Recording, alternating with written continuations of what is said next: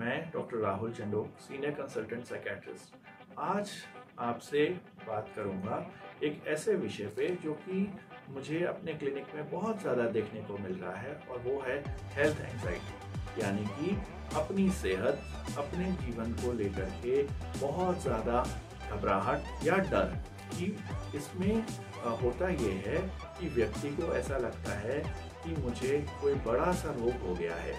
या तो मुझे सांस नहीं आने की वजह से लगता है कि भाई मेरे फेफड़े ख़राब हो गए हैं, या अगर दिल की धड़कन बढ़ जाए, या आपके बाएँ साइड कोई दर्द होने लगे तो मुझे हृदय का कोई रोग हो गया है।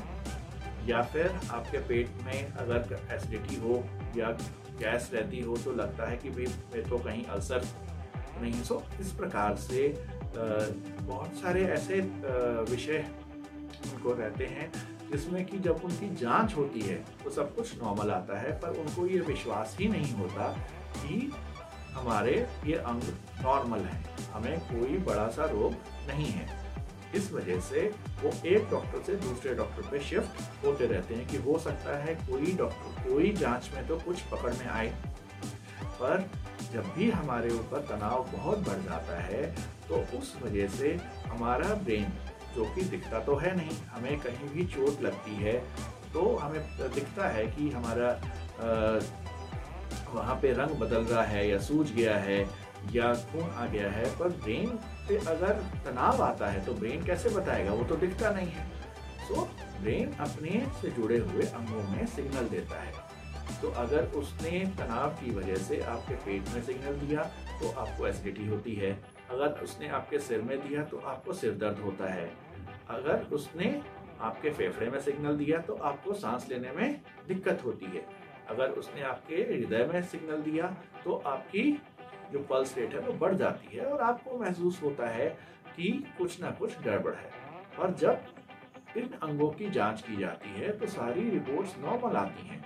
तब आपकी घबराहट कई बार और बढ़ जाती है कि ये शायद पकड़ में ही नहीं आ रहा, इतना बड़ा रोग है।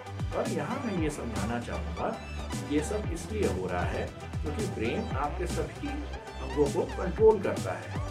उस वजह से जब ब्रेन किसी अंग में सिग्नल देता है तो वो उसके हिसाब से ही रिएक्ट करता है। जबकि आपके फेफड़े, आपके हृदय, आपके पेट, आपका दिल सब नॉर्मल है तो ब्रेन पे जब तनाव के लिए उपचार किया जाता है, जब उसको शांत किया जाता है समझाया जाता है या दवा दी जाती है और तनाव कम महसूस होता है तो साथ साथ ये लक्षण भी हट जाते हैं। तो मैं यही समझाना चाहूँगा कि अगर आपको ऐसे कोई लक्षण हैं यानी कि आपको बहुत ज़्यादा घबराहट रहती है आपको सांस लेने में दिक्कत हो रही है या आपके आ, लगता है कि ठीक है जी मुझे हार्ट अटैक तो नहीं हो रहा बार बार या आ, आपको लगता है कि मेरे सिर में दर्द बना रहता है तो वो कोई अंदर कैंसर तो नहीं है या कोई ट्यूमर तो नहीं है।